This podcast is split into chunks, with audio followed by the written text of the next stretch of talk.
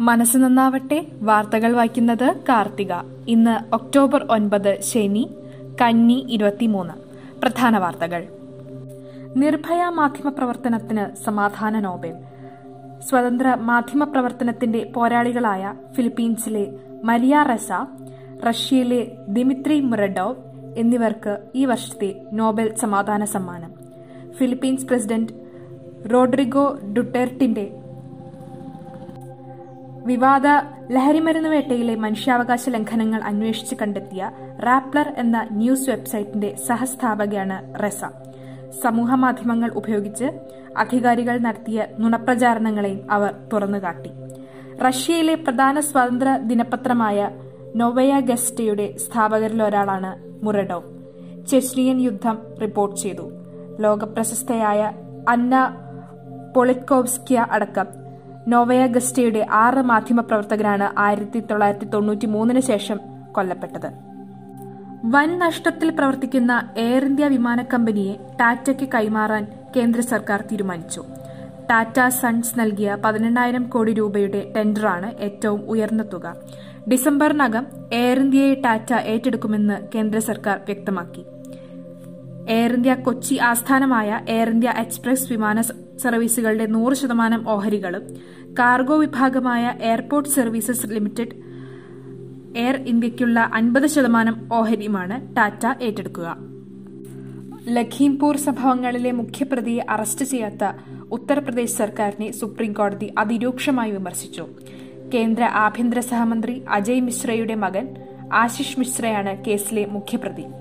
Arrest ചെയ്തോ എന്ന് കോടതി ചോദിച്ചപ്പോൾ ഇന്ന് പതിനൊന്നിന് മുമ്പ് ഹാജരാകാൻ ആവശ്യപ്പെട്ടിട്ടുണ്ടെന്നായിരുന്നു യു പി സർക്കാർ നൽകിയ മറുപടി.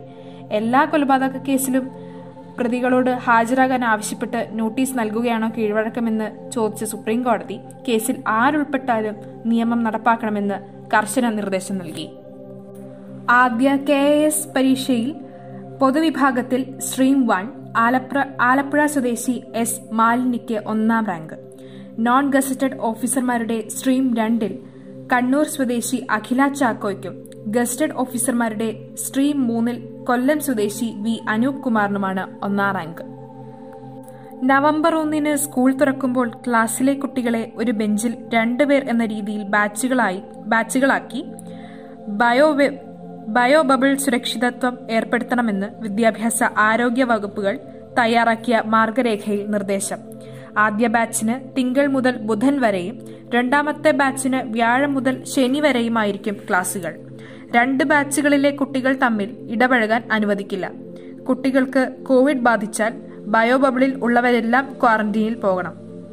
മുഖ്യമന്ത്രി പിണറായി വിജയൻ നിർദ്ദേശിച്ച കാര്യങ്ങൾ കൂടി ഉൾപ്പെടുത്തിയ തിരികെ സ്കൂളിലേക്ക് എന്ന പേരിലുള്ള മാർഗരേഖ മന്ത്രി വി ശിവൻകുട്ടി മന്ത്രി വീണ ജോർജിന് നൽകി പ്രകാശനം ചെയ്തു. മുന്നൊരുക്കങ്ങൾക്കായി എല്ലാ അധ്യാപകരും തിങ്കളാഴ്ച മുതൽ സ്കൂളുകളിലെത്തണം. കായികം. ഐ എസ് എൽ ജേതാക്കളായ മുംബൈ സിറ്റി എഫ് സിയുടെ സ്പാനിഷ് പരിശീലകൻ സെർജിയോ ലൊബേറ സ്ഥാനമൊഴിയുന്നു. മുംബൈ ടീം ഉടമകളായ സിറ്റി ഗ്രൂപ്പിന് കീഴിൽ തന്നെയുള്ള മെൽബൺ സിറ്റി എഫ് സിയുടെ പരിശീലകൻ ഡെസ് ബക്കിംഗാം മുംബൈയുടെ പുതിയ പരിശീലന പരിശീലകനാകും. കഴിഞ്ഞ സീസണിൽ എഫ് സി ഗോവയിൽ നിന്ന് മുംബൈയിലേക്ക് എത്തിയ ലൊബേറ ടീമിനെ ഐ എസ് എൽ ജേതാക്കളാക്കി.